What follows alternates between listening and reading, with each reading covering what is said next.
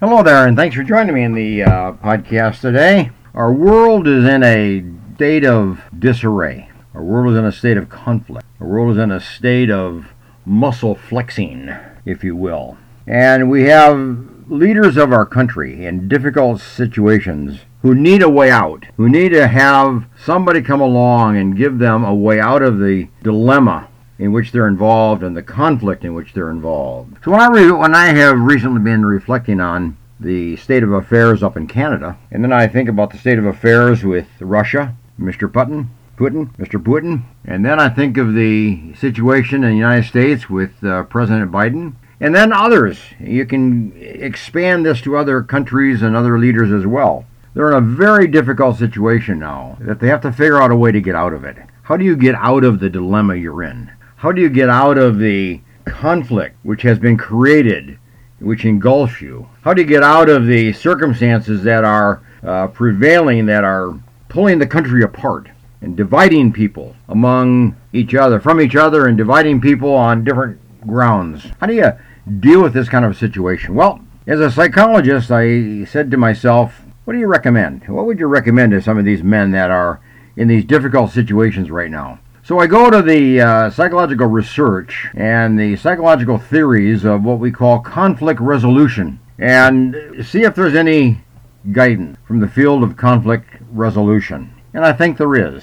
I think that we have a situation that can be addressed, and um, there are various alternative answers.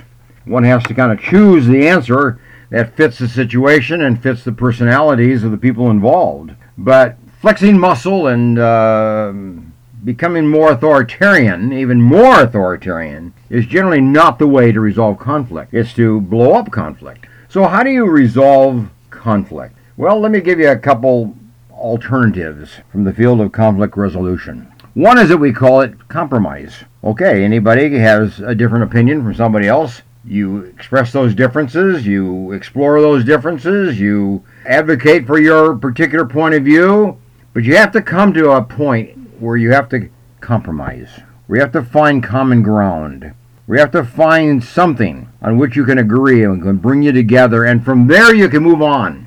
So we call that compromise. Parents do it all the time with kids. Many times you have to with your kids you have to compromise. If you do this, then I'll do that, and you do this, and I'll do that, and we do this kind of bargaining and compromising to, so that we come to some kind of a, agreement, and the impasse is resolved. Compromise. Mr. Trudeau, you have an opportunity to compromise. There's common ground there with the truckers. So maybe you need to think that one through. Okay, here's a second option that comes from the field of conflict resolution. It's very simple. Admit that you're wrong. Admit that you've taken the wrong position. Admit that you are out in the left field. Admit that you are in a situation that is untenable. Admit you're in a situation that is creating more problems than it's worth, and you're wrong. It's just wrong morally, it's wrong ethically, it's wrong from a value point of view, it's wrong from a priority point of view. It's wrong. Just admit that. And then start the path of correction, of going down a different path. All of these men can say that. They're just wrong. They, they've made decisions and moved forward, sometimes impulsively, and then found out later that that really was the wrong decision to make. Mr. Biden has much to learn on that particular point. So, we can resolve the conflict? Sure. Just admit you're wrong and do it with a certain degree of grace. Well, here's the third one, and that is to give in, but with regret. To admit that you're wrong, but do it with a certain degree of regret.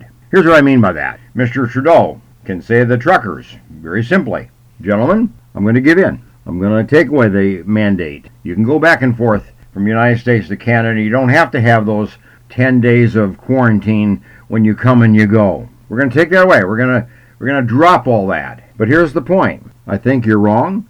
I think it will backfire on you. I think it will make matters worse. I think you, as a trucking industry, will find more COVID illnesses and deaths. But I'll go along with you. I'll give in to your demand. But I think you're wrong. And maybe history will, will show me, will prove whether I'm wrong or you're wrong. But I think I think you're wrong, but I will give in to you for the sake of our country moving forward, for a greater good, for our country having peace again, for our country moving forward economically again. There's a greater good that you have to keep in mind. than just winning an argument. So give in with a certain degree of regret, in the same way that you can just admit that you're wrong with a degree of grace. So you see, we have options. We have options to bring about resolution when there's conflict, to bring about resolution when there are poles, when you are poles apart from somebody else. Compromise if you can. Admit you're wrong and just go forward. Drop it. Let history take care of itself. Do that with grace or give in with a certain degree of regret and just make that statement. I think you're wrong, but I'm going to give in to you. I'm going to let you have your way, and we'll see what happens. We'll keep records. We'll keep we'll keep the database. And if the COVID illnesses and deaths go up, it will show that you were wrong and I was right. And we'll have to re- revisit how we handle that at that time. Or maybe the database will just be very even. It won't make a difference whatsoever. But we'll let the data speak for itself. In other words, there's an answer. There's a resolution to this. Conflict resolution can be a positive experience for those involved. But you have to approach it from a particular point of view, and we call that humility. You got to be humble to be able to come together and make some kind of agreement and then move forward. Up in Russia and Ukraine situation, gonna, how is he going to back out of that situation if he doesn't go forward with the invasion? How can he admit that maybe that was not the wise move to take? So Mr. Putin has a certain degree of, of difficulty to handle here and how he's going to resolve that matter. Biden has the same problem. How is he going to resolve this issue that he's out on the limb? Economically, it didn't work. Program didn't work. At the border crossing, his policies did not work. Inflation, his policies did not work. Economic stability, his policies did not work. How's he going to get out of that? How's he going to get through that? Well, conflict resolution theory and approaches gives part of an answer, gives a way to handle that situation, and helps you get out of that conflict that you're in so you can move forward for the greater good. You got to keep that point in mind.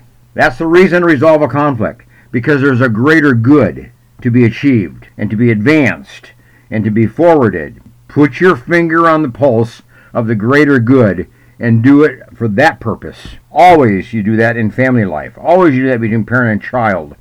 The greater good is family stability. The greater good is family bonding. The greater good is family unity. The greater good is family love and caring and compassion. There's always that greater good for which you sometimes need to bend, sometimes you need to compromise, sometimes you just need to back out of and just admit that your situation could be handled differently. So there you are. I recommend that to leaders of our world, but particularly for Mr. Trudeau at this point in time when he's got to make a decision. He's got to make an action. He's got to take a step of action, and he needs to do it pretty quickly. So here are some options for him to consider and to take one of those and to move forward for the greater good of Canada and those beyond Canada. Bye for now.